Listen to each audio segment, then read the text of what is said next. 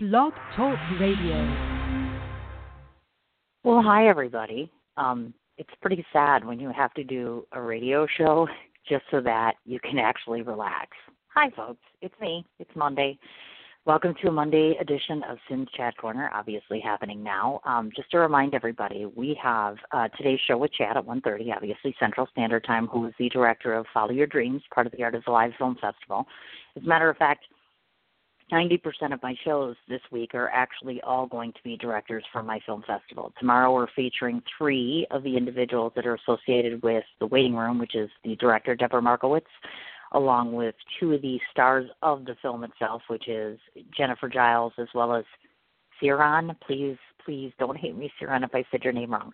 Um, and they're both in the film, obviously. So they'll be coming on the show tomorrow with Deborah Markowitz, and that's going to be 1 o'clock Central Standard Time tomorrow. And then we have on Wednesday two more filmmakers. We have both Pete Dorton, who is with the film Lou, and then of course we have Junie Moon Schreiber, who is of course Shed the Shame.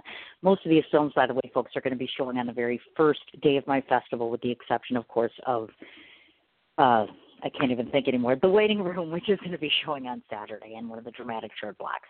And then, of course, Thursday we're going to round out the rest of the week with um, Elizabeth Rome. Actually, to those of you that may not be familiar with the name, one of her biggest productions that you might remember her from is the production of. Uh, oh my God, what is up today? I just I am totally not with this. I'm totally in film festival mode, folks. So I apologize. American Hustle, along with uh, some of the new stuff she's doing on Crackle TV. She just did a promotion, as a matter of fact, with the American Red Cross for the Puerto Rican, um, or I should say, Puerto Rico hurricane situation. So I'm so pleased and proud to be having her on the show. Plus, she is also a SAG Award winner. I don't get a whole lot of those on my show, so I'm terribly excited. Not to mention the fact she's breathtaking, and she's a client of Steve Valentine, who we just had on the show last week with Valentine Group LA. So please make it a point to tune in today, tomorrow, frankly all week if you can. I would appreciate it. Obviously, I have to do a very large shameless plug for my festival, which is Art is Alive Film Festival. Yolasite.com is the website. We have a Facebook presence, which is Art is Alive Film Festival. Please, please, please make sure that you check that out because obviously the festival, um, all the screenings, all of the ticket links, everything you need are off that website. Again, it's Art is Alive Film Festival.yolasite.com. Festival is now running instead of the 26th to the 28th. Yes, I get to stay an extra day. The 26th to the 29th. I will be in New York City on the 25th to get prepared for the 26th. We will have screenings every day. Uh, the 26th, we're starting at 11 a.m., going to 7, then taking a bit of a break, coming back for nighttime block from 10 to 11:30. Tuesday's films, we're going to be starting off at 11 o'clock in the morning and ending at 8 o'clock. Wednesday's screenings, we're actually starting at 10 o'clock in the morning with an industry panel and then screening through 6 o'clock. So Cindy gets a Saturday night out. Yay! And then to wrap up our festival on Sunday, we'll be starting at 4 o'clock and then going all the way through up till 11, which of course at the uh, tail part of the evening we're going to be having our live music and award ceremony. So um, we've kept it reasonably priced, $5 per screening, $5 for feature blocks, $15 for a day pass. New York City, that's pretty accommodating. I'm not going to lie about that one. So um, hopefully I'll see one of you. Hopefully I'll see a thousand of you. I'm just I'm so excited to be doing this festival. I can't even tell you. But word to the wise, if you ever think about doing this, think very hard. Let me tell you why 25 filmmakers for one. That's number one, okay? They're all pretty nice, actually. I lucked out, truthfully, and got some of the best filmmakers I could possibly um, have found. So I feel tremendously blessed by the fact that uh, I'm working with so many of these folks. Second of all, I am truly excited by the fact that three of these screenings are specific and uh, socially relevant, meaning by that one of them deals directly with the um, very, very scary, very big social issue nowadays, which is of course drug addiction. Um, that would be the Frog March. That's going to be showing at 5:45 on Sunday the 29th. Second of all, we have the Right to Live, which is on our very first day. That's at 12:30 um, on the 26th, and that deals with domestic abuse of all types, and that's just not men to women, by the way, and it's not just the fists that we're talking about. So those are both socially relevant. I'm also so excited on Friday the 27th to be uh, at 12 to 2 o'clock we will be having the screening of Man in Red Bandana, which I know was already screened in New York City, but we're going to do it again because it's such a powerful and poignant story. 24 year old Welles Crowther was a gentleman who worked in the South Tower of the World Trade Center, and on 911, he was responsible for saving the lives of at least 10 people. And so this uh, documentary, which was put together by Matthew Weiss, maninredbandana.com is the website, and basically he went in, literally saved their lives. Um, most of them remembered him by the red bandana. Actually, it was kind of his signature trademark so it's neat. They rallied together Lyle Lovett to put some music together for the film. They had Gwyneth Paltrow uh, narrate the film, and you'll find out there's a special connection there. Um, and so, of course, what I've decided to do is to invite all the different 911 organizations. We're going to donate some money to the trust itself. The Welles Crowther Trust, by the way, it's W E L L E S Crowther is C R O W T H E R. Look it up online if you would. They've started a charitable trust. This is an amazing. I mean, there's there have been babies named after this gentleman. They do walks every year. They've literally had stage productions. They have uh, musical performances and or groups that are named after Welles. It's just amazing the impact that he's left. I don't even think I, I can begin to describe how impressive it is. So please come and check that out. Plus, we have Sari Singer, who is the founder of Strength to Strength, is also a terrorist attack survivor. She actually was on a bus in Jerusalem that was taken over by a terrorist group. Um, lucky to be alive, and I'm so blessed that she is going to be taking some time out of her busy schedule to attend our film festival. Celebrity event details are coming out this week. Yes, I know you've all been waiting for that. Um, so yeah, I'm I'm super super excited. So I'm trying to encourage everybody to go to the website and buy your tickets ahead of time. And why? Because nobody wants to walk around New York City with all that money. Why lie about it? So the reality is, if we can get you guys organized and get you guys to order your tickets, that would be great. If you wait till the last second, there's not much I can do about that. But we are working on trying to get the word out, so please make sure that you do so. Second of all, I want to say a big thank you to everybody who was part of um, orchestrating and or attending the fundraiser yesterday for um, a labor of love. That, of course, benefits the Village Playhouse, and it took place at the um, Inspirational Studios, which is where I had my film event here in Milwaukee. So I'm so glad to be able to see that um, everything worked out okay in terms of uh, those guys uh, getting an opportunity to get the word out about the Playhouse and raise funds because theater is so important in the Milwaukee area. Unfortunately, um, sadly, a lot of our artistics out there are just not in existence any longer in terms of uh we're just losing more and more art in the school district we use we're just not where we need to be in terms of getting those programs out and about and what's nice about the Village Playhouse is that they promote not just adult productions but also child productions, meaning that they get an opportunity to be able to uh, go out into the community, offer seminars, offer classes, work with teenagers. It's exciting. I'm not going to lie. I mean, I would love to be able to do a stage production here in Milwaukee. Apparently, my endeavors are more New York than they are Milwaukee lately because um, I'm fortunate enough to find people that want to work with me there versus here. I don't know why it's such a problem, but okay, fine. So, um, yeah, so definitely, I'm glad to hear that that worked out well. As you all know, in case I didn't make mention of it, you guys should be checking out meditatingbunny.com. Let me tell you why. Jeff Chiba Stearns, and I was very fortunate to be invited to the actual screening. Madison has what they call an Asian American documentary film series, and I was fortunate enough to be invited to come up there yesterday. So we headed up to UW Madison, went to the seven o'clock screening of the movie Mix Match. And folks, if you haven't checked it out yet, you definitely need to. It's actually going to be headed off, as I understand it, to iTunes and um, Amazon and some of the other platforms. It documents the story of five different individuals who come from a mixed uh, situation, meaning they have either children or grown adults that come from mixed uh, ethnicities. And what's complicated about that is it's, it's hard enough to have any form of blood cancer to begin with, but then find out that you are actually mixed meaning that you come from Japanese American background, or for instance, African American and Native American, the more mixed you become, the more difficult it becomes for you to receive donations as it relates to um, just making a point of being able to get out there and get yourself a donor. Um, people spend years, literal years, on a donation list waiting to be able to get an opportunity to um, get a donor, and and it's heart wrenching. Some people actually end up passing away, no different than my friend Phil, who of course is on the um the heart donation list. It's scary when we think about the amount of complications that can arise by getting a diagnosis of cancer. And in this particular case, some people actually need to get donations to be able to literally live. And so, what I found most intriguing was watching and journaling those five stories last night. It was an amazing adventure. I mean, just to watch them, it was heart wrenching, it was touching. So, I guess the message to you folks is if you can get an opportunity to get out and donate, get on the donor um, there's a means by where and last night they had a volunteer drive at the at the film screening and so I walked up and I tried to offer my name to become a donor and sadly the cutoff is 44. Yeah, that's right. I just said my age on here, which means because I'm 48, I cannot be listed as a donor directly, meaning I have to go through a process online and then you have to pay for the form to get processed, etc. But um from what I saw within the film, it's really not that complicated. There's only two types, and typically most of them are bone marrow types. In which case, then it literally is just a matter of going in. It's a four to six hour procedure. It's really not painful because they put you under anesthesia. And in essence, that blood, that transfusion is saving another human being's life. So I cannot stress enough um, get out there, get involved, go to a drive, do what you need to do. At least, if nothing else, watch the film, pass it along. I'm sure Jeff will be back on my show again.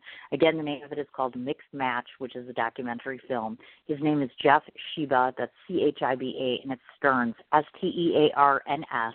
You'll see him on my Facebook page if you follow me on social media. He was on my show a couple months ago, so you can see the interview there through Blog Talk Radio. And um, on my Instagram, I actually have a picture because not only does he do just film, but he also does illustration. So again, the website is meditatingbunny.com. Check him out. I got a beautiful new portrait in my house, courtesy of Jeff, and I had uh, touching in my heart by his film. So thanks so much, Jeff, for inviting me. Um, we have a guest. I'm so excited. So Chad is finally here, so I can stop talking. Well, kind of, and we can start listening to Chad talk. So let's get him on the line. Well, hi, Chad. Hello. How are you? You're you're here. You're here. The director's in the house. I'm, I'm so here excited. via the oh. internet. Oh. I am here. I'm so excited because I was like, oh boy, how long am I going to have to keep talking here? But I did have live quite well, and I talked about the festival, so I'm like, this is good. And I talked about my screening last night. So all is well. Oh, good. You're here. You're like yes. you're my only sanity today. Like literally, this is my only downtime before I get my children, and then I have kids all night, and then I have to promote the festival till the wee hours for the next ten days. So I feel like I'm going insane. Yeah, um, so you have a lot of work serenity. to do with this festival. oh, good. I'm glad. Yes. I'm glad. We'll we'll be yes, all well. together. We'll just we'll relax. And there's alcohol. That's what I always say. I'm like, if you really get desperate, there is wine that's involved. So I'm like, okay, so that's always a good thing. Um, it, it's scary, you know. I mean, you're on the filmmaker side of things. I'm on the film festival festival founder side of things. So, you know, the the Yeah. expectation for me is is making a lot of things happen for a lot of people. So I really don't want to screw it yeah. up. So I'm like, no pressure here. Absolutely no pressure. So we'll see. Um, Well, but we want I to talk mean, about you you today, know, not about me. No, but I mean, you know, that is part of like uh, being a filmmaker, film festival, whatever it is you're doing. Right. You know, Right. you can't really be concerned about like if you're worried about like when I'm making a film, if if my concern when I'm making this film is, you know, I hope everybody likes it, I hope, you know, that it's the most successful film ever, then the actual the product is not going to be as successful as it could be. Like, you know, when you're doing art, we're in the middle of making a festival, when you're a painter or a dancer or actor, whatever it is, you know, there you can't really uh you can in the in, when you're setting up the festival yes you have a lot on your plate and you have a lot of balls in the air as they say and Yes. at some point you just have to at some point you just have to like you you do your job the festival's going Right. to go on it's going to be very successful people are going to show I'm up sure and you, they are. you know They the are. end of that we've all been to these festivals where there's this anticipation or like making a film you know like Right. writing a film, directing it. There's all this this anticipation. Am I going to get enough money? Am I going to? Are people going to like it? Do I have anything to say of value? You know what I mean? And Oh, at- yeah. at the end of it, at the end of it, you know, I think as artists and as people, you know, working in this industry, you you have to be, you know, true to yourself. And from what I can tell from the website and the films that you're promoting and and the things that you talk about, you know, this is, and I think it's it's what is it the the blurb, the very first blurb about your festival is, what is it? What does it say? Oh, I should know, shouldn't I? Considering it's my festival. Oh, you mean off the Yeah, it's a-? I mean- it, it says right there, and and I'm very clear about this. And folks, just so you know, because they listen to me say this all the time, and, and I'll be the first one to be Well, I mean, it's the, the art had is a live festival. Like you're bringing art. Right. Like I mean, Bring art alive again. Exactly. Yeah. It's totally all about that. And I'm like, you know, I have to ask this question because we're going to start off with this because literally, folks, you guys Okay. don't know this, but I literally had to tell 25 filmmakers yesterday, hey, guess what? Really great news. And I thought it was really great news, but I was petrified because I'm like, now I have to tell 25 filmmakers 10 days before a festival. I had the good fortune of coming across a venue that offered all four days of our festival for free. Now, to those of Right. you that are in New York, Which is um, it's damn expensive. It, it's damn expensive. I won't lie. And then I'm sitting here and try, I'm thinking, try hmm, LA. LA is just as much. It's just as expensive out here. now, Serious? so Oh my God! So I'm sitting Oh, here last night. and I'm like, oh my God, they're all they're all going to hate me because I'm literally jumping ship the last minute. But then I thought to myself, you know what? I could give two thousand dollars to a venue, or I could give two thousand dollars to filmmakers. I'm going with filmmakers, folks. So sorry yeah, that we I had mean, to change everything. or exactly like the I think the the film you were just talking about, which is um, w- it was like a documentary about can- what was it about Yeah. cancer survivors? So It's about I, I would think Cancer people. yeah. So two thousand dollars to them is much better than renting a Right. venue. Yeah, because here's the hint, 100%. folks. you know, I'm not trying to diss any festival because I say this all the time. I know the Servinos and I know a bunch of people who head up festivals and they work their butts off and I give them nothing but love and mad respect and crazy credit. But I'm here to tell you right now, folks, filmmakers need money. There's no hiding about this because you can't make a film with five dollars. It's just that simple. And if well, we are going to do a you festival, can you can make a film. I mean, listen. Out really, here I'm asking Angeles, right now, Chad. Tell us how. Tell us how we're going to do a five dollar film. I want to know because I'm going to tell my kids that they're going to get all excited. we're going to be like, let's do a five dollar film tonight. Okay, maybe that's uh, the prepar the preparation. I mean, you do have to get a camera and you do have to get some editing software and you do have to do things Sure. like that.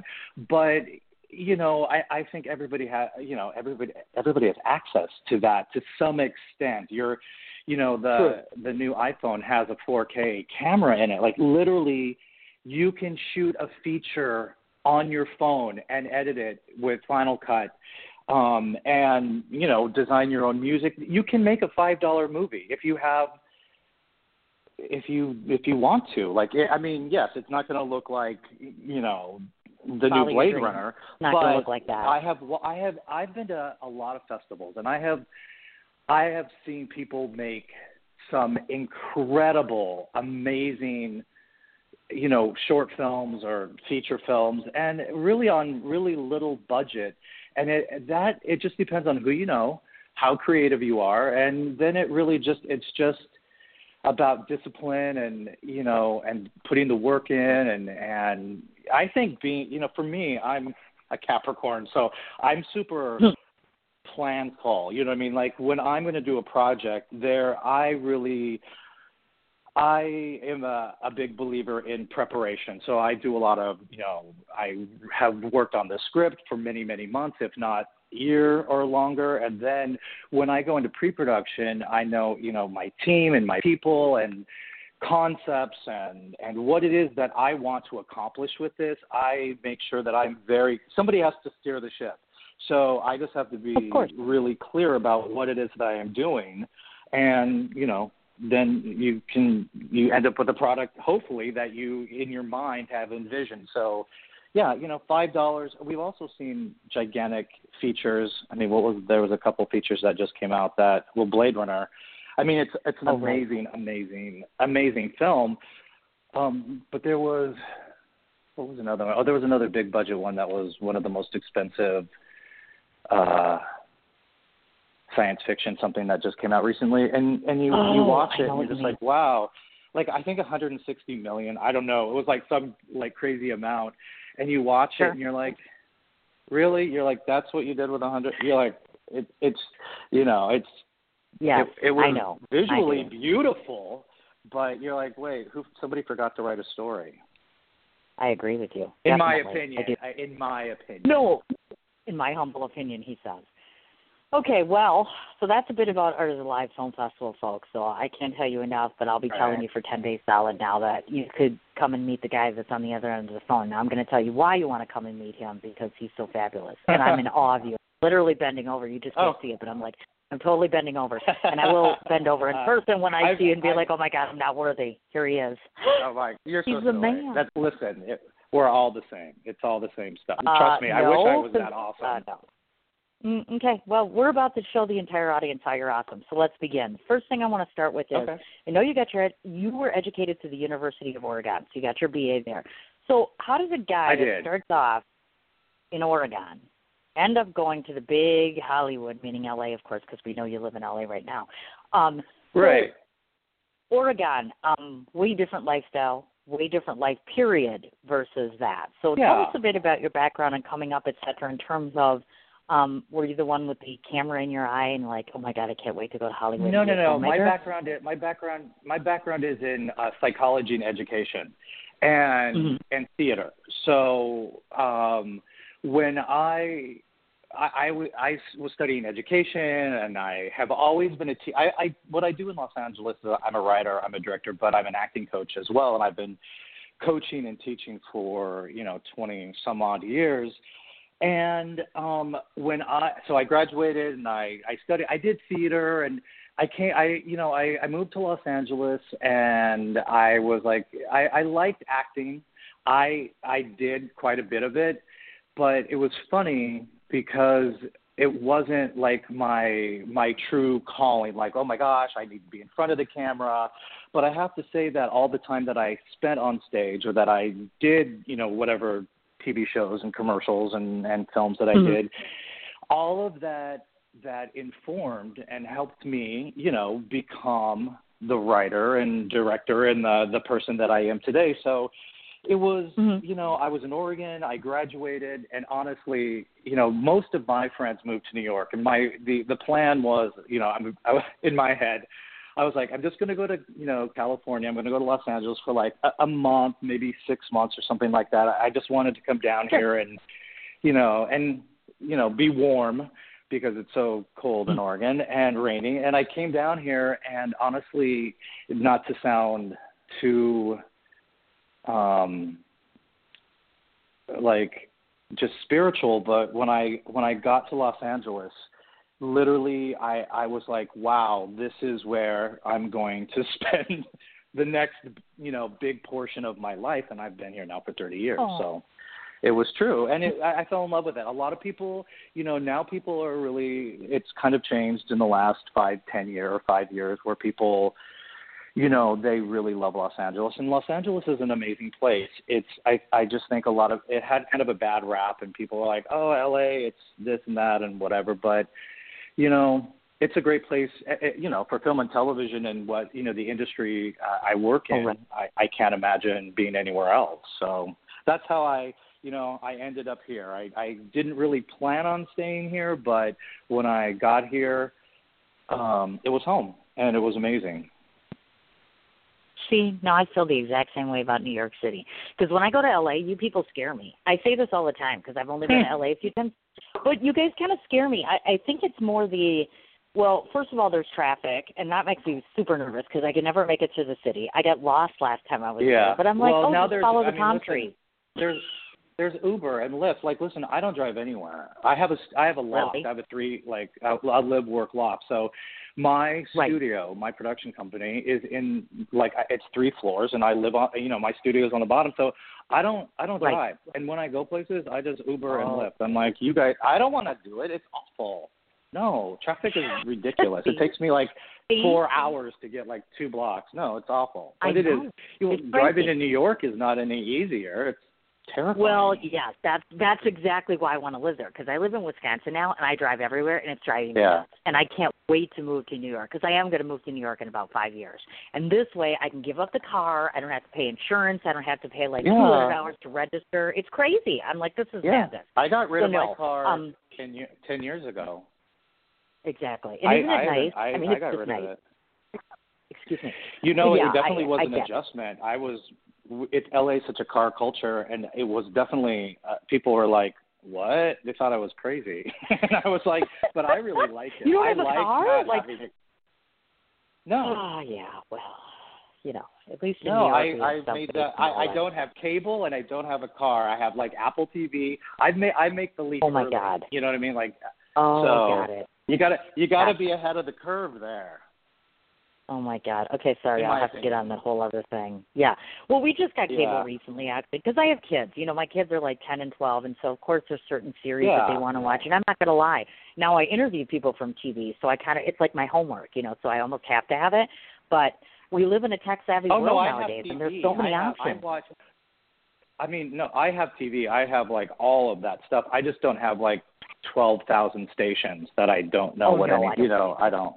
You know what I or whatever it is. Like, I do. I don't. I don't know what that means. no, So no, no. My now job back. is to watch TV, film and TV. So you know, yeah, that's. Oh, yeah. I, listen, I watch a new a new show every day. That's uh, you know, Oh, that's if you're going to live in the middle of Los Angeles, you better know what's happening Well, in the industry. Oh, I agree with you definitely because that is one of the happening places without a doubt, without a doubt. And I'm coming there next month, so I'm petrified. I got to do the New York thing, Okay. and I'm, if I don't have a heart attack from my festival, then I'll actually I have to go to California for work. So I'm like trying to prep up and Oh, get like excited about it, like. Yay! I'm at that stage. Like, Oh, yeah. Hopefully it'll be It's- yay I'll next you, month. I'll show you around. It's super easy, super fun. Oh my God, that all the great places. Yeah, no, it's it's. Okay. I mean, other than the fact that people here, like the intimidating thing is like one person is better looking than the next person. Like there's so many Oh, right. like amazing, gorgeous people here. It's kind of weird, Mhm. but um, Exactly. you know, that's you know, they come here and there's a lot of work for models and their thing. you know all those Yeah, actors and all that kind. They're of all stuff. beautiful. So they're they're all Exactly. here. They all come to LA. Okay. Well, I guess I got to come to LA now. Yeah. You will. okay, I'll work in. on that enthusiasm. you'll be fine. I will. I'll fit in. I'll try. yeah. Now, part hey, of your some, path, listen, obviously. There's amazing food. Huh? Really? Did you just say amazing food in LA? Really? I mean, we have. Serious? Yes, we look at. We have. I think we have some of the best restaurants in the country now. I mean, we have some of the best food in Los Angeles. I think we passed New York a little bit. So I'm not going to say that. I don't know that for sure, but we have some. We have some. Listen, we have some amazing, amazing food out here. I mean, the problem with LA is there's just it's big, so there is Oh, some right. traveling to get to different kind of places and different food. But um, if you're a foodie, this is this is the place to be. We can Awesome. eat our way through the I'll town. try new stuff. Yeah, I'm definitely going to try some a, a bit of different things because I'll be in different areas in Yeah. California. It's not like I'm just coming there to go to LA. So I think that'll help too. I have Yeah. been to San Diego. San Diego was nice. When I went to the film festival there, that was that was cute, and I liked it, and it wasn't so um LA.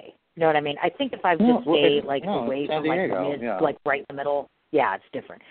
So now we want to talk about well, if you come and visit me, I live directly in the middle. I live Oh, shit. in like I live literally in the in the middle of Hollywood. So don't be scared. Oh, great! Yay! I'm working on it. See, it's getting exciting right now. Now, this is so cool. For four four years, you were co-artistic director for Golden State Theater, which I think is so cool because I have a huge affinity Yeah. for theater, almost as much as film. right. So, talk to the folks a little bit, those that are listening in that may not have had the theater experience, how it varies from being in the film industry, and have you returned back to those roots um, in the last few years, or do you ever intend to? Um, I love the theater.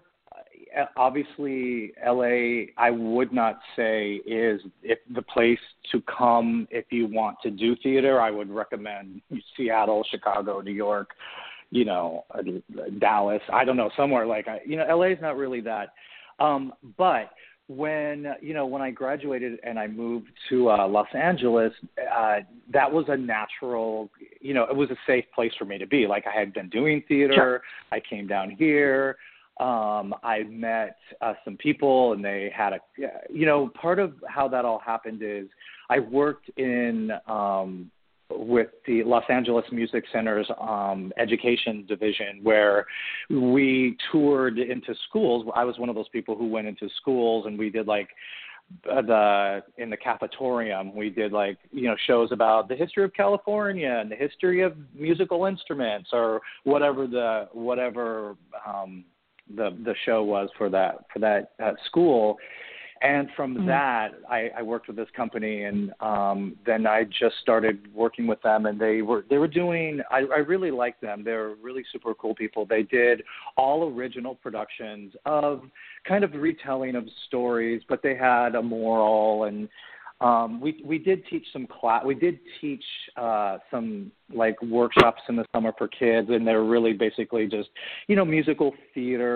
kind of um, stuff. So that that kind of um, transition as I it was it was easy for me. I got down here and literally I got a job the week after I moved to Los Angeles, and this is a really crazy mm-hmm. story. So I had moved down here. I didn't know anybody, and um, I there's a, a newspaper called like Backstage or Backstage West or whatever it was called at the time, and it had you know job listings, and there was this job listed to uh, you know come work with this education program and and um, uh, go into the schools and do like the these stories of California, the history of whatever. And I called them, and they're like, "Oh, that you know, we actually cast that show." And, and they were like, "But you know what? We'll, come on over, and we'll we'll we'll see you anyway." And so you know, you had to go sure. and do a monologue or and sing a song or something like that. And so I went there, and somebody they bumped somebody and I got the job. So, you know. Oh my and, god. And then from I know I feel awful. I don't know who it was. I think thankfully I don't know who that was. But so I got this job and that's how I started working with these people and and it just it one thing led to another and then I um partnered with uh the woman who ran the Golden State Theater and then you know I, I I directed some of their productions, and then at some point I started to co-write with her, and we did that. I did that. I I I, I was the co-artistic director for like five years, but I think I I worked with them for probably seven, eight years or something like that. I worked with them for quite a long time. They were they, they right. I don't think they do shows anymore, but um yeah, it was great. It was a, a nice, easy transition, and that really. I did a little more theater when I was in Los Angeles, just because when you first get here, uh, or when I first got here, that was comfortable to me, and that's something that I knew. And mm-hmm. but then from there, I got a job. This the most you know this the transition is that I worked on a um, Star Trek series in the '90s, and um, it was the first time that I was on a set. You know, I worked on this show for like nine months, and it was like two sound stages at Paramount. It was like I don't even I don't even know how much each episode cost, but it it's obviously you know when they're a uh, Star Trek series, there's there's a lot of people involved, and it was I always tell the story that it was the best class I ever got paid to take. You know what I mean? I was being paid to be wow. there. We worked 17 hours a day or 12 hours or whatever it was and it was right. really that the bridge between theater and film and television for me that I was like, because I, I could I could sit there and be on set all day long and watch these directors. I mean, the directors rotated every week, and watch these actors and watch the guest stars and watch all this stuff. And I was like, and really without um any pressure on me because I just was like there there was like these five people who were these secondary characters who you know helped fly the ship and things like that. So I did that for 9 months and it was really one of the most valuable classes for me that I I, I don't know how you would get that kind of information, how you would get that kind of uh, knowledge and understanding if you're not just in it. And that's what happened for me for that those nine months. I did that and i was like okay now i see how this you know how this works and how this and then from there i you know changed course and started you know writing and directing and then i now i'm over here. You betcha. And in fact folks he's got nine credits as a director meaning six for tv and three for film so I have questions because I, of course, uh, am a fellow writer. So uh, one of the things mm-hmm. that we like to talk about my show is on the show, I should say, is because a lot of creatives listen to the show. I want people to understand that there is a clear difference, at least in my opinion, because I have written, I haven't written anything for TV. I've written film, I've written theater, and I've written um, all sorts of other things. And you've had the good fortune, yeah. of course, of writing for television. So speak a little bit about the two different forums. Meaning, I think people always equate that if they're if you TV is kind of similar to being in film, which I don't believe it is. Just like writing TV is not the same as it's writing for film. So speak a little bit about your comfort level writing the two different genres, and then second of all, um, in terms of some of the body of works that you've done writing wise. Um, please Mhm. tell me you have a cure for writer's block. Because every time I have a writer come on, I'm like, dude, talk to me about how you're doing the block thing. Because I go in and out of writer's block like every other week it seems, and I'm like, everybody's got their own methodology. So talk a bit about that if you would as well.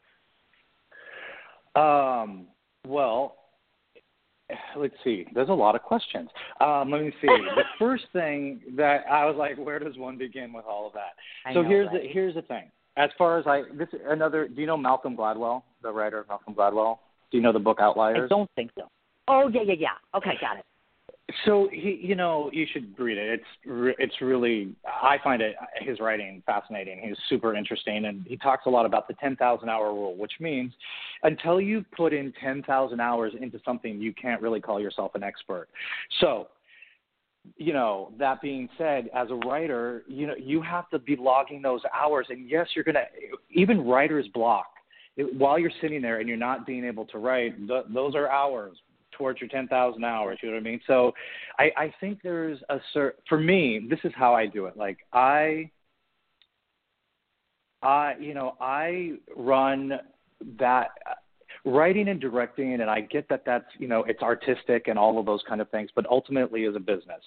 So for me, I, I schedule I schedule time at my desk to work. So I'm coming down here. I'm going to go to my office and I'm going to write today and I say I'm going to be there for four, five, six hours, and I sit there for four or five or six hours, regardless of if stuff comes out of me. If I'm writing and I'm being prolific and amazing things are happening, that's neither here nor there. The point is, I said I'm going to be there, and so I'm there. And what happens is you sit there long enough, and eventually, like you, for me, what happens is that I uh, I move through it, and it, and then even if I just I, I look at it like this, like it's kind of like going to the gym. Like I sometimes you go to the gym and you work out for a half hour, and you're like, all right, it wasn't the best workout in the world, but I went to the gym. Okay. And the same thing with writing. I I- sometimes I sit down here for like I see the sun come up and the sun goes down, and I'm like. I I you know I'm like I got maybe I maybe I rewrote one scene maybe I came up with something or and sometimes I've written entire you know like episodes of of shows or or, or whatever but it doesn't matter if it's like one sentence or if you've just cleaned something up or you're or you've written a whole film or whatever that is. The point is you just have to you have to relax into it. You have to relax into what it is and you just have to be it's like yoga like you said like it's like it's just like about being being able to be present and i think for me as an artist i think i have to be okay with sometimes great stuff isn't pouring out of me and sometimes it is Exactly. you know what i mean Yeah, I do it just know is exactly what what it is. Like there, there's there's no way to I like agree. be like I'm not going to have writer's block today because you don't know that. It just is. You know, I do have Exactly. to say that I I do a lot of writing. Um, I hike a lot, so I when I'm not in front of my desk and when I'm hiking. I have I can envision the script and I can envision things that I'm working on and I can actually write whole scenes in my head and and ideas and concepts and then I get back to the car and I immediately just like in this notebook I always have a notebook with me Right. and I'm like I write. I write it all down like I write down this thought and that thought and that piece of dialogue and this kind of thing and I I keep uh, I mean I have notebooks and more notebooks and then I then I come back down and I start to like to to write it really, you know, but I have to say that I'm working on a TV series right now and I just I'm doing 12 episodes. I just finished episode 10 the other day. And Mhm. I've been this is something I've been like thinking about and working on for like a year and what happens at the end of each episode when I finish it, I go back into these notebooks and I I literally read like all of my notes from the very beginning to get me to to the next episode because there are things in there that I'm like, "Oh, that. Oh, that. I forgot that." And making sure that you know all the dots are connected and everything's threaded through and that and that um i'm not going off on some weird tangent that that doesn't serve the purpose of the story or something like that. But that, that's what I, that's how I look at it. And and listen, there are times when I'm when nothing is coming out of me, when I I'm not being creative. And you know what I do? I just I'm like, okay, today I'm going to go for a hike, or I'm going to walk the dogs, or I'm going to I don't know, go I don't go do some go watch a movie. I No, I get you it. like you know you know what I mean? Like I get it. it. Just what it you know, it just is what it is. And um yeah, I, I mean I'm sure everybody has writer's block. We all have it and Oh yeah. um Okay. it's just about just I have an exercise ball that I sit on so when I'm I usually just like do a handstand or or lay upside down and let all the blood rush to my head and see if anything happens. so well put, actually. Some of the best writing Yeah, I just mean, did, I I don't hate to admit it. Oh my God, I just wrote the Q and A panel for my festival, and um it was damn good writing. I was like, "Go, Cindy!" I'm like, "Yes." Once again, you're writing about somebody else, but I was just so pleased. I was like, "Oh, it's flowing really well." So either I like you guys a Good. lot because I tend to write really good um about people that I like, or um I Right. you know it's just different. I don't do Q and A all the time, so I'm like, this is kind of cool. So yeah, your Q and A is written and it's pretty badass. So I'm excited to be doing it. Um, I want to ask you something. You used to be an actor at one point in time. Not every director, by the way, gets to be an actor, which is kind of cool. And some of the things you were on, which I think is awesome, 90210 and Party of Five and Young and the Yeah. Restless. I love. I so love my soap people. I totally do. You know why? I think soaps Yeah. keep you grounded. Do you know what I'm saying? Because like I've interviewed some people from TV, and they're like, and and don't get me wrong, some of this is I think reality TV because they're like, I'm living in Oh, hell. Lord. It That's a whole completely changed my life. TV's blah blah blah. other thing. Yeah. Yeah. know it is. And then there are some people that are like, I think soap in some ways, like soap operas, I think kind of prepare you for some of the other things that are out there. So I want to ask you an actor question, of course, because Okay. um, do you truly believe that your background in acting, because I know you're also an acting coach, do you think being an actor was kind of a prerequisite for being able to teach people about that? I mean, meaning, are you a more effective teacher because you come from that? Because I know that there are acting teachers out there who never spent a day on set in their lives, and they still manage to do quite well. Oh. So I'm curious to Oh, see, Lord. um, that you know, sounds- it, did a lot of that obviously come from you acting yourself? And plus, did you enjoy? I- just can't see you as an actor, and that's no diss, man. Seriously, I, I love your directing, and oh I think no that you're no perfect. no! Trust me. but no. listen, I, I, yeah, no. I listen. I liked acting. I I found Sure. it amusing to be over there, but it's not to me. And I always uh, kind of describe it in in a way, in a painting sort of way. So like if when if I I used to paint, I still love to paint. I just that's something I had to put away because I was like, oh, that's a whole other world. But when you're painting, you get the canvas, you pick out the paints, you think about what you want to do, you sketch, you paint, you step away, you come back, and you know six months, a year, however long it takes, whatever. Eventually, the painting is done, and you look at that, and there's this kind. There for me, there was this very i was very satisfied by the end result. I you know like i i went through this whole process and i came out on the other end with this piece of art and and it i really i, I liked it a lot. The thing about so acting to me and this is a this is how it how it is for me and for act, uh, people who really are just like I am an actor that they experience it very differently. But for me acting is just a piece of the puzzle. So I liked it but I always felt like like when I was on set and I was working and the director and everybody else was over there I always was looking at them going like I I was like I I want to be with you people you know what I mean like I I want to be here I want to I want to um I need that that completion, like and you know, doing television and film and stuff like that. There's that's the whole process. You you know, you you come up with a concept, you write it, you spend time with it, you you know get the money, you put your team together, you go into pre-production, you film it, you edit it, you find music, you cut color correct it, you do everything, and at the end of it, you're like, it's just it's you're done and you get to be for me it was just a lot more it was it was a lot more satisfying. And uh, and again the other thing too is i also think that you know i you have to listen to how where what life is presenting you what what it's offering you. And one of the very first things that i directed um it was i think in 2003 uh or something like that. Um this was this these people who asked me to to do this short film for them they were like the third fourth or fifth you know group of people who were like would you direct this? Would you direct this? And i was like no no no. I i don't i don't i i don't direct that stuff. I don't know what that is. And then after someone else asked me i was like oh my gosh. This is you're i was like you're like the tenth person who's asked me to do something like this. And i was like i probably should say yes because right. it keeps showing up in my life. So um that's how you know this has kind of unfolded. Um but you know a lot of actors they they definitely being an actor my um perspective on directing is very different than a lot of directors who come out of a more technical kind of training where there's, they deal a lot with the cameras and you know they're dealing with uh, more technical aspects of directing and I actually work with quite a few of those directors. They come to me with their scripts and they're like, "How do I?" Because you know, like talking about lenses and cameras and all that stuff, they are they're amazing. But then they look at actors and they're like, "How how do I?"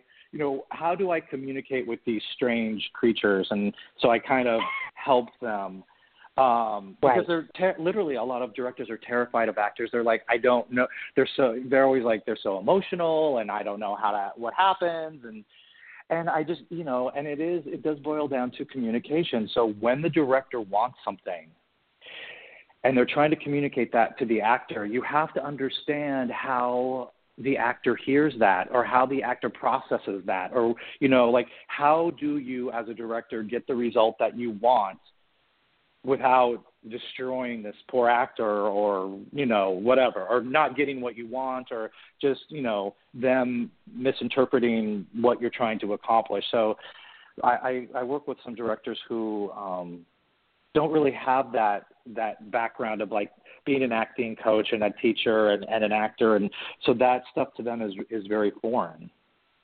Sure Oh no, I understand completely. In fact, you have one set, yeah. and, and this is important to speak about relative to acting itself, or actors actually. Two of the biggest components um, is to remember, meaning in honing your craft as an actor. First of all, the that there is an actual specific art to putting together the audition tape, and then second of all, working on camera in class.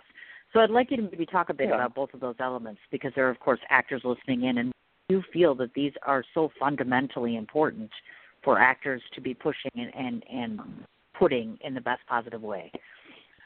You mean to work on camera, and what was the other one? What did you say? The first, the first one was one? the working on camera in class that you talk about, and then second is that there's oh. art, an actual art to the audition tape or putting an audition tape together. I mean, one hundred percent. Like, I, I mean, because I do a lot. I put a lot of people on tape, so um, that's right. you know the way that it's changed. Uh, the the great thing is we don't you know there's no head re- you don't really need a headshot, a paper headshot, a printed headshot with your resume on the back.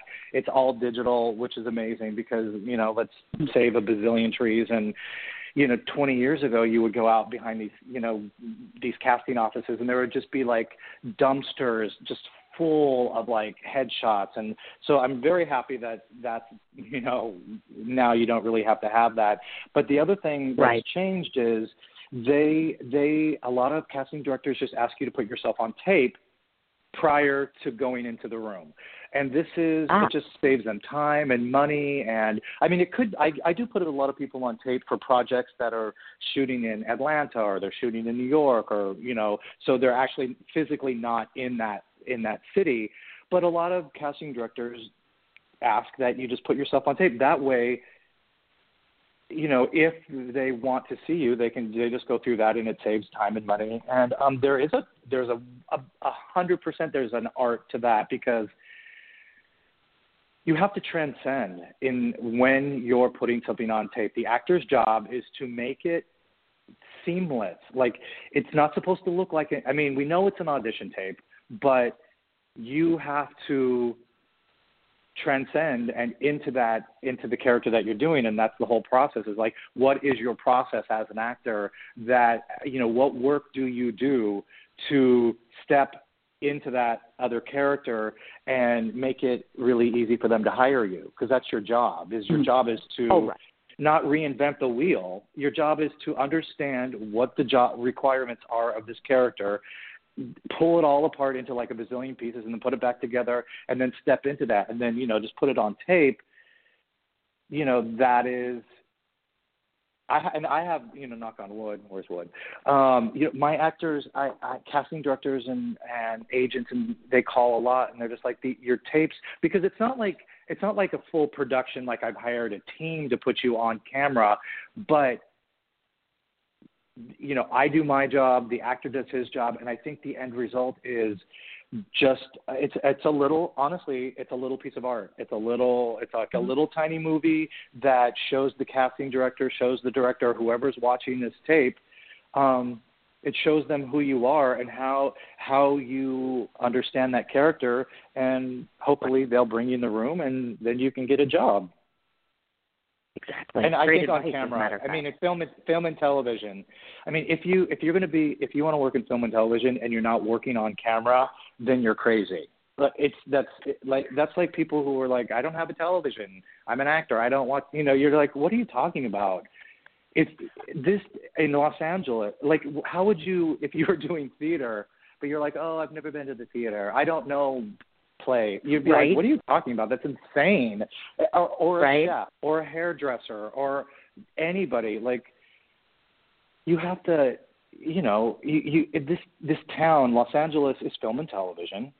You have to understand the, you know, one of the things that I always say when I'm teaching uh, classes and stuff is the camera. So the difference between the proscenium arch and the camera and the lens is the in in theater acting, you take your performance to the audience, and with film and television, the camera lens brings the audience to your face. So they're under the same umbrella as acting, but directionally they're different. Does that make sense? I, was just processing that. Now it does. Now that I sat thought about it again, I'm like, yes, now I, I understand what you're saying. It does. It totally makes sense now. Yes, I agree. So like and in theater, like advice. I'm in theater, I'm I'm I'm making sure that everybody out there understands whatever I'm acting. So mm-hmm. I'm going to use it. I'm going to project, and I'm going to use it on my voice, and I'm going to, you know, with my body language and stuff like that. I'm going to make sure that the person in the back row knows that I'm unhappy or whatever it is. Right. But Oh, sure. in film and television, the cam- the lens brings the audience into your to your face and into your brain. So you have to make so you have to make sure that the character is distilled and pulled apart and that you're busy living the life of the character in your head and in your body as opposed to showing it to everybody gotcha. in the theater. I mean, it's all under sure. the umbrella of acting, but it's different. I get you. Yeah. Now we want to clarify this because you're such a busy man and all. Because I know that you've been um, performing as an acting coach for over 15 years. Now you give three sorts of acting classes, folks. Obviously, he does private one-on-ones. He does group sessions, which is five to seven pupils for a total of three hours, and then of course the actual right. um, coaching period. So if somebody's right. listening today and they're like, "Hey, I totally want to hook up with that dude," how often are you still um, performing or, or giving classes, or how do people get involved with that? Because obviously all day we'll go long. to the I website. every but I, I coach and teach you do. every day. Okay. Okay. Gotcha. I mean, I try not okay. to work Sunday mornings at 9 a.m., but yeah, you know, I mean, I coach and teach That's all awesome. the time. I, I, I, because of um, because I'm doing this new TV show, uh, that I have to finish the. So what is it? It's October. So by the end of November, I have to finish all 12 episodes, and that will give me December to do a rewrite. I'm not going to do any group classes again till the beginning of the year, but I do private one-on-ones. I do some small classes. I have a couple of people who like to work with each other. So there's like two or three people in a class, and they come here for two or three hours, and you know, I send the material, they come in. It's it's just like again, I always say it's like the gym, like you just have to keep working. Like I give them new material, we put things on Sure. tape or on camera and then you watch it and you you pull it apart and you break it down and you know, if you're an actor, you better be in a class and you better be in a class that you're working a lot and that you're on camera and that you're walking you know, I was as an actor, I studied with a lot of people and I worked with a lot of actors, and I just one of the things that I see is, uh, um, you know, actors spending a lot of time in class, maybe because they think the teacher is somebody well respected, and that's great. But if you're not Mhm. leaving class with um, some new information, if you're not leaving class and having a deeper understanding of acting and you and the camera and text and material and the industry and the business of the industry you know then you then get out of that class. Like you know if you're just staying in there i mean i've seen people they're like oh i've been in this class for three years and i'm like how are you working? And they're like no. And to me i'm like wow that doesn't Okay sound then. great. Like Exactly. I mean, listen, it's, I'm sure you know. I I think the point is to work, and and so as long as you you know you're moving forward and and uh working, then that should be Working. good. That's the thing. I agree with don't you. know. And he even went so far. He produced a book about this called Lifeline: An Actor's Guide to Acting and Auditions in Hollywood. I Oh, also want to clarify yes, that. that is. Okay. I saw a note about this. Are you currently working on Private Hell, or is that completed now? Because I wasn't 100% clear. I wrote the te- so that's a book that I wrote, which I wrote that and I did all the art for it a long time ago. But then after I finished the book, um, I Mhm. didn't like the art anymore. So I'm actually working with this artist in Spain. So Oh. Private Hell is 20 um, cautionary tales about. It's a it's like a grown up nursery rhyme book. I mean it's it's funny but it's deep. It's about I mean, it's about from anorexia to AIDS and reincarnation and Wow. ageism and death and bulimia. It's a, it's about you know, it's like it's about some uh, topics that are very very deep and heavy, but you know, told in a way that is it's funny but it's dark. And so I have actually it's um, on a guy, this ar- amazing artist in Spain. I sent him all of the text, and he's doing the artwork for it. So hopefully that will be. I don't, you know, I don't, I don't know when he'll be done, but hopefully sooner than later. And then that book will be out. And actually, that book is, um, you know, that will. There's a whole bunch of stuff with that book that I want to do, but we'll I we'll let him finish the art, and then we'll we'll take it from there. that sounds great. And okay, my I just want to acting book is something that I'm working on. Yeah, yeah, yeah. It's it's Okay, done good. on my end. Oh, okay, good. Well, good. my- yeah, because we want to keep track. the of right the writing part of it's done. Yeah, and the Okay. acting book the acting book is hopefully uh, will be available at the beginning of next year. I'm going to self publish that. It's just you know, and I, good. I I know it's an actor's guide to auditions and acting in in Hollywood, Mhm. just because my um my understanding of it is so specific to Los Angeles that um you know I just wanted to make sure that if people were reading that that they they under because because LA functions very differently than Seattle than Chicago than New York and London Agreed. it's just it's it's you know what I mean like it's just very specific how things are done here and and the other thing too about it's LA is actually it's cha- it's changing a lot. So you know how look at like you know film and television or television specifically the the specifics of like a television show is like this and this is how it's done and here you know those things are changing with Netflix and Amazon and Hulu and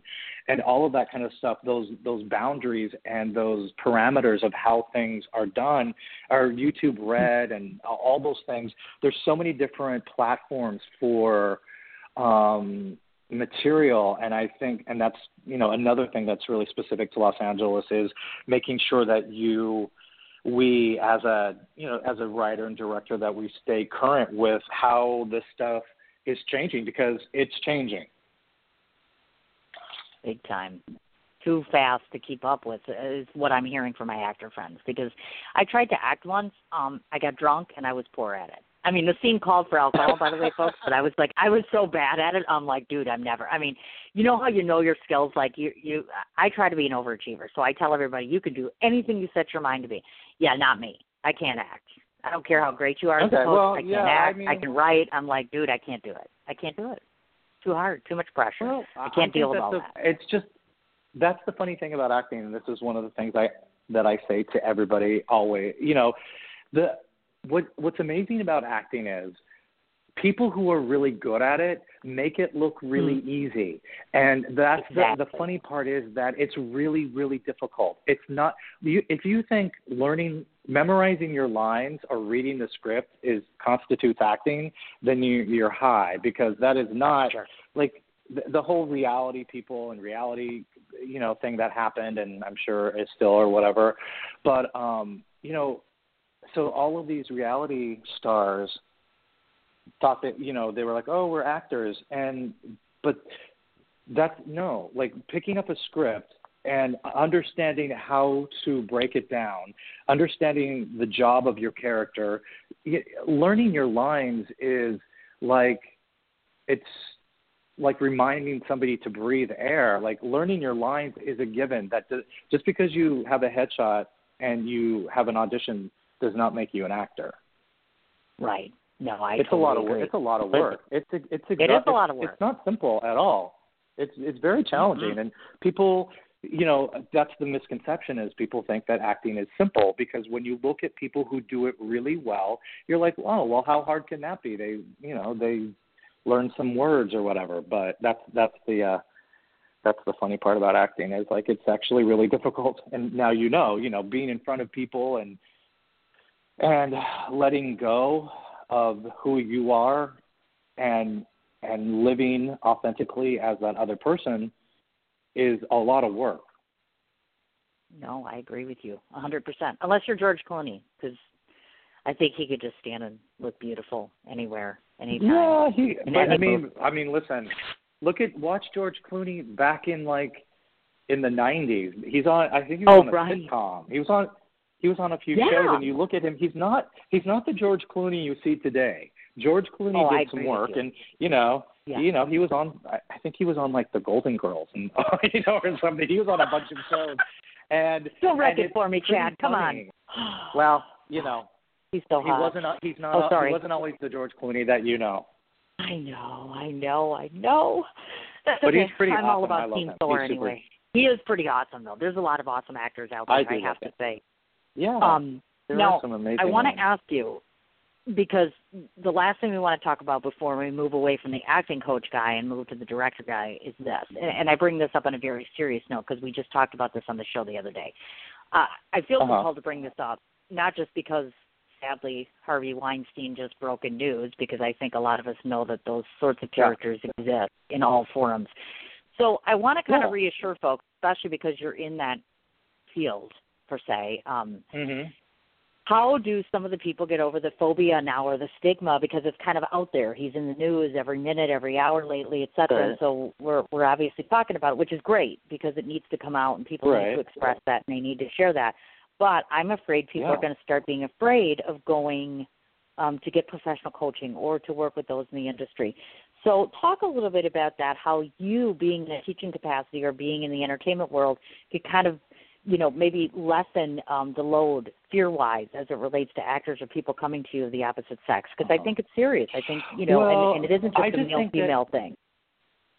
No, it happens to I mean it happens to everyone. Um Right. you know listen, there's a lot of creeps out there. I don't care what industry you're in. Like it doesn't it's Right. not just I mean, it's not just the entertainment industry. It's any industry is fraught with those kind of people. And you know, I think well, specifically for film and television, if you're coming out here to like find a teacher or a coach, or if that's what we're talking about specifically, I think you you know first off do your research, look them up online.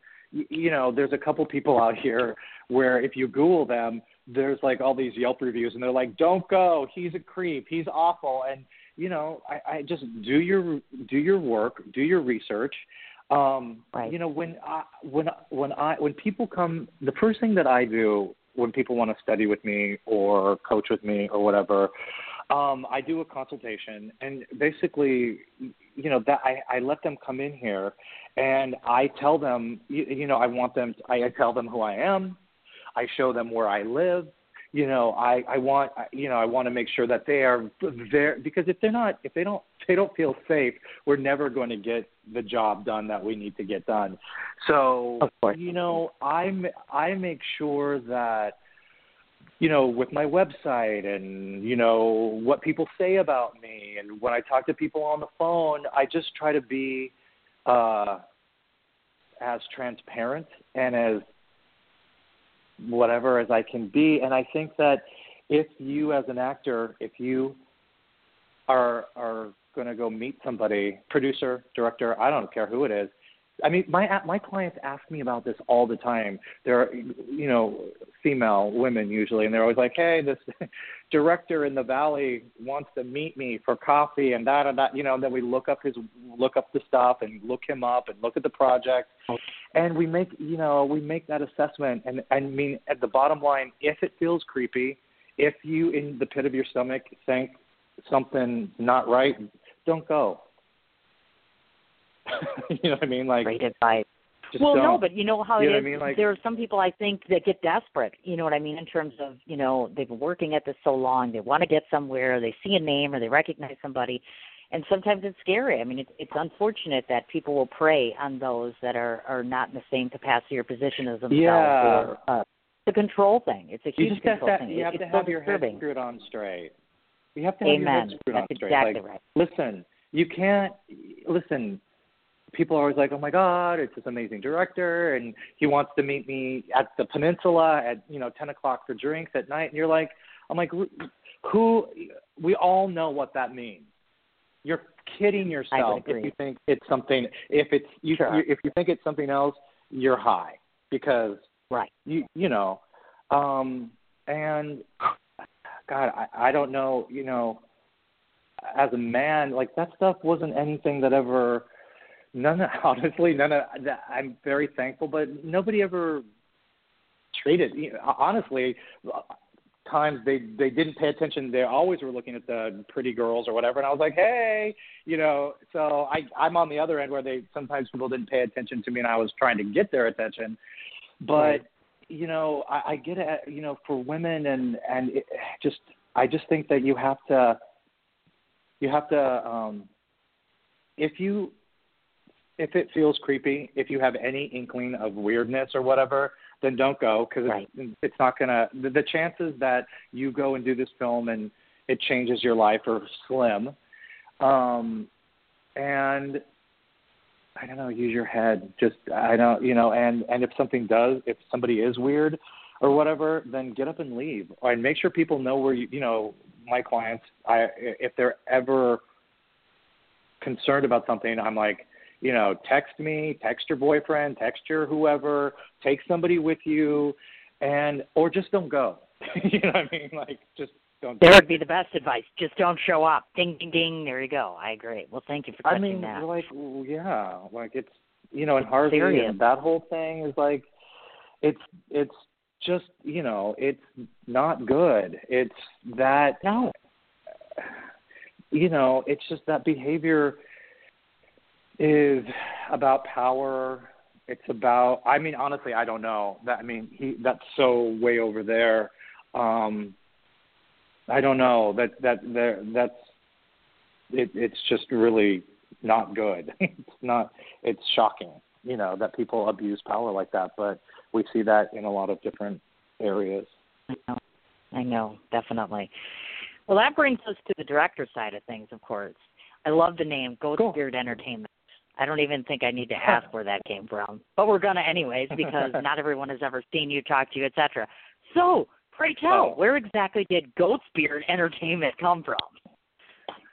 Uh, I get. I think I. I'm a Capricorn, so I have this weird affinity for goats. Like I love. Like I literally when I we're talking about Dude. writer's block. What hap- What happens Yes. is I'll I'll go on those goat videos and I'll just watch baby goats run around or like goats do things. I that's I don't know. It's so weird, but I'm obsessed. I like goats MG. and and I have a big beard. And I was like trying to come up with a name for my production company, and I was like probably watching a goat video, and uh, and then I have a you know I have a big beard, and people you know people always are like, oh that's a formidable beard, and I'm like, all right, goat beard. I'm gonna be goats. It it just it lined up one day. That was it. Sure, I get it. I understand. now, And I I before like we it. talk, I do too. I think it's really cool. Actually, it is cool compared to some of the names I see out there. Yeah, we don't even want to go there. I want to talk about before we talk about the movie that's at my festival, Follow Your Dreams. Um, there were two that stood out Uh-huh. to me that I'd like you to talk about, and both were done for TV. Um, the Mean Beans and Almost Naked. Why? Because they just sound so freaking cool, and I know a little bit about them. Ah, so please well, the, tell your audience about both of them, please.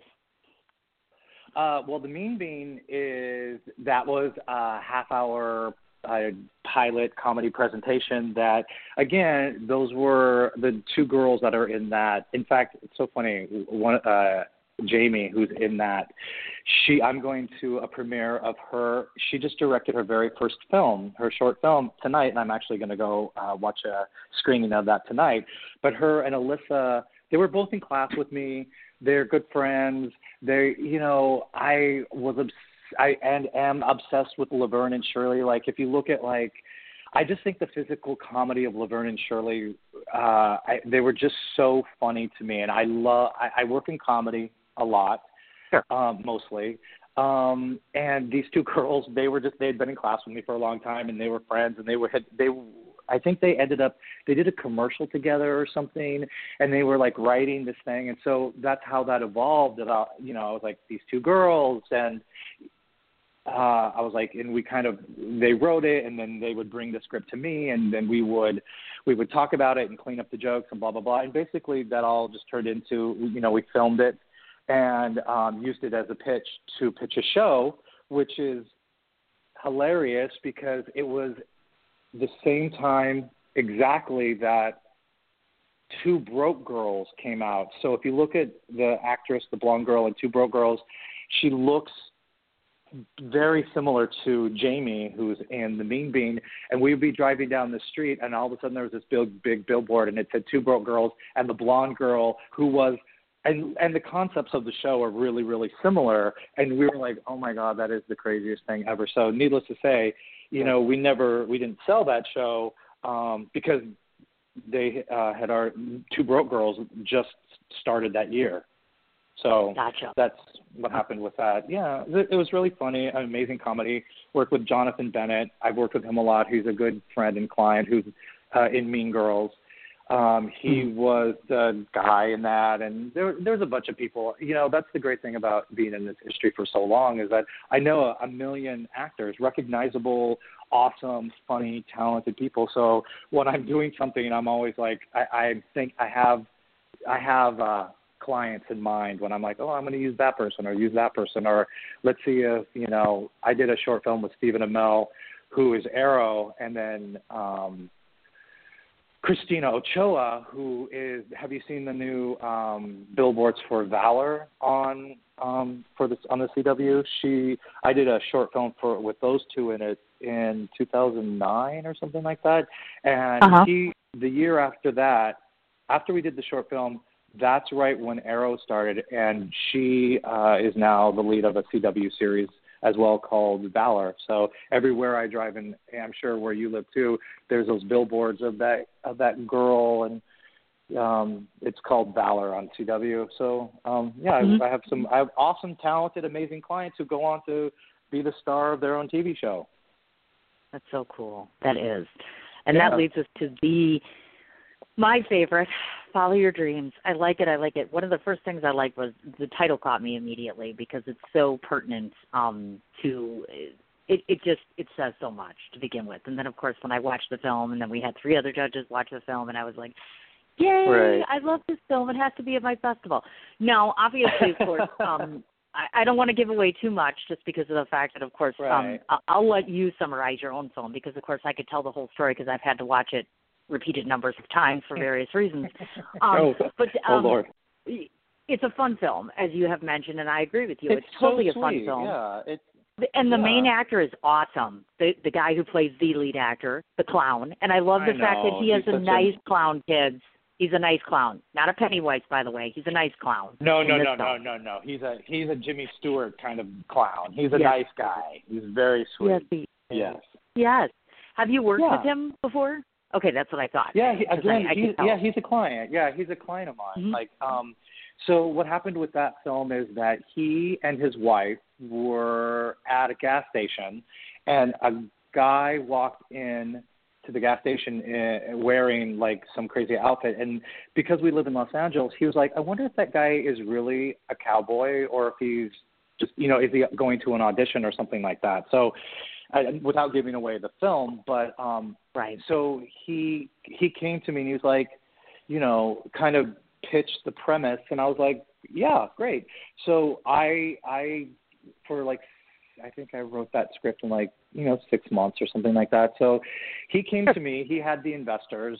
Um, they came. He came to me with the idea. I wrote it, and then he and I went back and forth, and you know edited and the script and changed it, and you know things went here and things went there, and then we finally landed on that, and um, you know then we that, and then we did that film, and um, it was it's very you know one of the things is that I knew he was the lead and I knew he was going to be the lead of that and because he had been studying with me it was really easy to write a script sure. that really catered to his strengths so you know the, as opposed to like you just auditioning for some random thing that you know nothing about this was actually you know, we spent a lot of time talking about marketing and branding and you know the kind his sensibility because it, I think the film the film is very sweet. It's very family friendly. It's you know yeah. it's um it's uh, kind of you feel good and you're like oh it's so cute and that definitely was you know as a writer and as a director you don't always you know that was a collaboration between him and me because I think my sensibility is probably a bit darker and a bit crazier and you know sure. like my private hell book that we've talked about some of the things that topics right. and stuff that I'm interested in probably would be a bit more edgy but he you know where he was coming from and what they were trying to do so you know that's a good example of as a writer you have to and as a director um you have to listen and you have to hear what you know people want or you know what what the genre what the what the concept of the project is that you're working on. And and everybody needs to be on the same page. Otherwise and that's the thing that i said you know with this film is that when we put our team together and everybody our very first meeting you know we were all in the room and i just said to everybody i go okay you know i love the script. I love everybody that we've cast. It's going to be amazing. But i want i want everyone to walk away from this and have a really great experience because as you know you know working in this industry um, there's a lot of like stress and people are like, oh my god, it's not done, and like everybody gets all chaotic and crazy. And I just was like, I'm not interested in in chaos. So let's do this and let's do it right and let's do all of our our prep work and um, make a product that a short film that we're really happy with, and um, we did and we had some amazing people working on it, and like an amazing DP. Um, Roman Jacoby was was our DP, and he is um, amazing. And um, editors and actors, everybody on it was was fantastic. I bet that's so awesome, and it is fantastic, folks. I'm not just saying that because I was one of the judges, but in reality, it's one of those. nowadays, I, I no. Nowadays, I really truly believe a lot of us need an escape from, sadly, our, our most recent realities in life because they are so sad on a 24/7 basis, and we never know what's coming. So sometimes just to be able to escape yeah. into, I know it, to be able to escape into fan-friendly or should I say fun film, is one of those things, and yeah, that, that's I one mean, of the reasons is, why I'm glad we accepted it. Yeah, thank you. I'm glad you accepted it too. Well, I well, and not only that, I get to meet you in person. See, what people don't understand is because I interview people all the time, they think I meet them 24/7, and I'm like, no, this is why I do internet oh. radio. I wish I could get to everybody that I interview because I've you know done 290, 300 interviews, and I haven't even met half these people, and it makes me sad. Oh, so the fact that yeah. you're willing to come out and shake my hand and participate in Q and A. I'm so excited. Oh my gosh. And, I and love going you've been things. Yeah. not to mention you're probably one of the easiest going filmmakers I've had so far. I mean, I love my filmmakers. I said that earlier in the interview before you got on. I'm like, I have been blessed with some of the best filmmakers that we've accepted. There's only really been two that I've literally been like, see you bye, I don't want to talk to you. So I I, I feel Yeah. reassured that I picked some great people with great films. I'm not too petrified. You didn't yell at me about the venue Oh, change, no. so I appreciate that.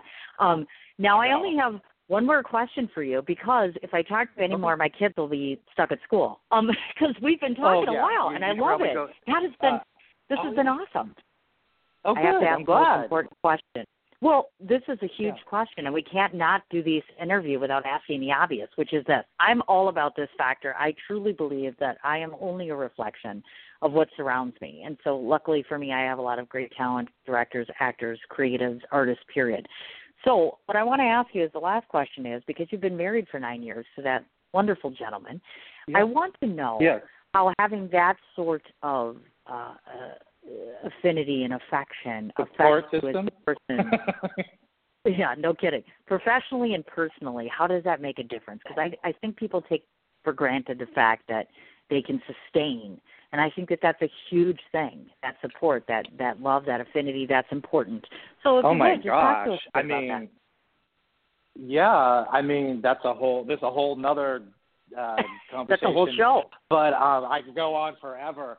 But listen, here's here's the thing. Um, for me, is that I was lucky. I mean, we've been together 17 years. To, tomorrow's our anniversary, I think. Oh yeah, tomorrow's our anniversary. How funny. Um, Good thing I brought it up, folks. You know, oh my God, that's so funny. Um, I always forget, but you know, it's been it's been 17 years, and Oh, I have to say that it is. Uh, without getting into like you know gay marriage and this and that, but I have to say Right. is that when we weren't recognized as being married, like I never honestly I never really thought about "Ah, I need to get married. It wasn't something that was really you know important to me. I mean I wanted to be with somebody, but I, I was like I don't care about a piece of paper. But getting married Sure. changed changed things, and it has allowed you know there's it's just it's awesome to be recognized. I, you know, it's great that I don't know. It, it, I have, you know, not to get too deep into it, but it changed me personally. Like being married the day after we got married, or what month, you know, whatever. I was like, oh, I get it. I get why this is important, and you know, Aw. having somebody who um listen, he doesn't like all you know everything that I do, and but he's so supportive, and he's like, you know, go do your thing, and then I support him, and he goes and does his thing, and at the end of the day, you know, it's so nice that I don't have to think or worry about like dating or something like that. oh right. Writing and directing and teaching and coaching pretty much takes up all of my time, so I'm glad that that is not something that I have to think about. And plus, he's just awesome, and he's so supportive, and he's a nice guy, and and um you know i think the the the crux of like our relationship is is really just on trust. You know like i trust him and he trusts me and that's all there you know we we really try to keep uh the air like there's no secrets. It just is and like it just is what it is. And so like you know i was like we're just trying to keep we just keep that that really simple. And it just is what it is. We get to be together. It's awesome. And we have a great life and life is fun and Aw. we have we have we have enough drama And like listen we have enough drama And it, his he works for a very big you know company. That's that's that's an amazing company but it's also like it's exhausting. So he doesn't need drama at home. And i'm trying to make a sell a tv show and this and that. And so we just you know we're like no drama Oh, at home Lord, we just keep it we just keep it simple Good for you. You know That's what I'm saying? awesome. Thank Yeah. you. Yes, I do. Well, as a matter Oh, of it fact, took and he's 17 years damn. to get there. Trust me. It, well, yeah, it, trust me. It's but that's again like just like anything. You have it's it's it requires some attention, and you know you have to work at it, and and there are arguments, and there's sometimes not enough money or whatever it is, like everything. But the bottom line hmm. is, it's all going to be fine. It is what it is just, you know, everybody everybody just calm down. That's what we we're like calm down, everybody. Exactly. Relax. Thank you for fine. sharing that. See, that's why I wanted to ask that. I'm like, that's always the awe question. So I'm like, we gotta, we have to end that Oh. on a positive note there. There you go. Now I'm gonna. Yeah, here's what we're gonna awesome. do. First of all, I'm gonna read through different ways to find you. first of all, I don't want to forget to remind everybody the obvious. Follow Your Dreams, which is his short film, is going to be playing at 4:15 on the very first day of my festival, which is October 26th. Right. Um, in case Right. no one noticed um, or don't pay attention, it's been moved now to the Doghouse Craft and Kitchen, which is actually located in the Four Points um, Sheraton Hotel. Isn't that schwanky and awesome on West 25th Street, which I'm going to promote day and night. Thank you very much. I'm going to try. We, Cool. we can fit 70 comfortably, so I'm going to try to fill that mother up with that block with that short block. So we'll see how it goes. Um, I don't want to Cool, forget cool. to remind you two hours after this show is done, um, I'll send you an archived copy of both the Blog Talk Radio link, plus I upload these to YouTube. So you get the YouTube link as well as this link so that you can have that. Um, I have a Okay. wonderful filmmaker pass for you once you get there, so you'll be allowed in. And of course, you know I've already invited you, right? If you if you would love to, I would love to have you for the writer panel, or for the director panel, or the actor panel. That's up to you. I'm thinking you probably say no on the Ah. actor thing, but that's okay. You tell me. You So tell I'll me what that you out there. If I'm there, if I- I'm I there, will. You know me. I can obviously I can talk. I have zero problem Uh, that- talking. So yeah. No, really? Yes, hasn't he? He's talked about.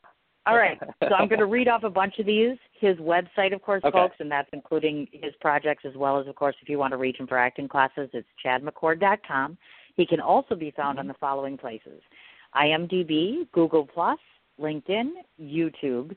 Uh, his Facebook, he has a personal page, and the last name, of course, it's Chad McCord. That's M C C O R D, as well as Chad McCord Actor Studio. His Twitter handle Yep. is at and Chad, and then underscore M C C O R D. And I just have a quick question because when I clicked on your Instagram, I know it says Mr. Chad, but it doesn't look like you, and that's why I'm like, dude, what's up with that? Did you know that? Oh I no, at your no. Instagram, I'm, I'm like, I'm, is that I'm him? not Mr. Oh. Oh, that's You know so what? Funny. It's on your Facebook, um, darling. You better change it because that's how I found it. I was on your Facebook page and it says Instagram, Mr. Chad. Also Vimeo, folks. I don't want to forget to mention Oh. that. But no, seriously, that's Yeah. why I thought I'd ask you if you knew that or not. Oh no, And I, if you Insta- I think Instagram. I should just be Chad M McCord on Instagram. See, But that's I- what I I'll- thought I'll too. look But up- look at your Facebook profile because I don't want people to go on there and then thinking because I looked at the picture and I thought this can't be him because it does. I know what you look like, obviously. So clearly Oh, that couldn't. Yeah, there was a So- Mr. Chad. That's not me. I don't know who that is, but Okay. I'll fix my Instagram right, so link. we're- yeah. My, Yeah. my Instagram Please is Chad, Chad. M McCord. Yeah, I will. Of course. That's That's, so weird. Okay, so that fixes that. Awesome. And of course, obviously, the film we're talking about, which is on Facebook, is called FYD, and in other words, Follow Your Dreams, which is FYD Film. So please go ahead and check that out Uh-huh. as well. Or we encourage, of course, coming to the festival because then you get to see his pretty face as well as mine, and you get to hear us both Yeah. yap. And we'll see who talks more That'll because be I think we're both talkers, so that's good. So yes, so I have um the last thing I get to do is I get to tell you a quick few thoughts of what I think of you because unfortunately I've been running myself out of time and I'm so sorry, but you know what? I had a wonderful time. I hope that I've done you justice. This is what I can tell you folks that I know about Mr. McCord. First of all, the first few times I looked at his pictures, he scared the hell out of me because I literally thought I was going to have, remember Tom Hanks from Castaway coming to my festival, you know, with the big beard and, and the scary looking dude. And I'm like, okay. Then I spent a good deal of time watching and researching and digging into him and just eh, just seeing what he posted, just seeing what he played out in terms of on film. And this is what I've discovered about him. I like to call him a gentile individual, not because of the fact that he's gay, but because of the fact that he treats every one of his talents with kid gloves in the best sense of the word, as well as he treats his subject matter with the same love of heart. I can tell that he carries passion for what he does because it comes across on screen so eloquently from audio to actual acting to actual storytelling and scenery. Everything is on point 150%. I know that his body of work is not 80 films, but within the eight course of films that he's done, every one of them has had that same momentum and magic that goes in there. What I know about you to be true, my friend, is that you carry a very free spirit with a very fun loving heart. So, one of the best things that I want to find out about you when I meet you in person is if you are this lovely in person, because I guarantee you all of your work is just filled with love and fun. And I couldn't say enough about you. I'm honored that you're going to be part of my festival, and I'm even more honored that you gave me an hour and a half of your time. I think you're just badass. Oh, my gosh, I can't wait to see you. Oh, I'm so excited. Um, thank you so much. Thank no, I had Oh, a great time. I, it was it was wonderful talking to you, and um, thank you for those those kind words. That's very sweet of you. Well, it's very true. It's all you know, true, because but sometimes it's very sweet. Yeah. but no, honestly, us as teachers and coaches, etc., oftentimes we're facilitators, so you don't really get a chance to hear what somebody else thinks of you. So I wanted you to know from me right. to you because I'll probably be so damn busy when I meet you for the first time that yeah. it's going to be nuts. So hopefully it'll all go well. I'm crossing my fingers you. that we have a wonderful festival. And please know this, even after the festival, come back in three months, come back in six months. You're always welcome to come on the show to promote something. It's a great venue. The Oh my gosh, terrific. I oh, it's awesome. I will, I will for sure. Oh, Very good. much. Thank you so All right. much. You go. Thank you. You go back to writing. I'm gonna Awesome. go get my children. I'll send you off our link. I'll see you soon, my dear. You take care. I'll talk to you later. All right. Have a good one, Bye. honey. See you guys. Bye bye. Bye bye. Isn't he amazing? Right? Tell me I didn't get lucky here with my filmmakers. Thank you so much. One more time the roundup before we forget. Uh, his name is Chad McCord. The name of the film is called Follow Your Dreams. On Facebook, you can find it as FYD Film. Obviously, as I mentioned, 1026, October 26th at the Doghouse Craft and Kitchen, which is located inside the Four Points Hilton on West 28th, or, yes, West 25th Street, West 20. Oh my God, isn't this terrible? It's my film festival, and I've forgotten where it is already. Just kidding. 160 West 25th Street inside the Sheraton Hotel. Follow Your Dreams, 1026 at 4.15 p.m. It's a 15-minute screening followed by a Q&A with both myself and Chad. His website, chadmccord.com. He can also be found on IMDb, Google+, LinkedIn, YouTube, Vimeo, Facebook. He has a personal page as well as Chad McCord Actor Studio. His Twitter handle is at Chad underscore McCord.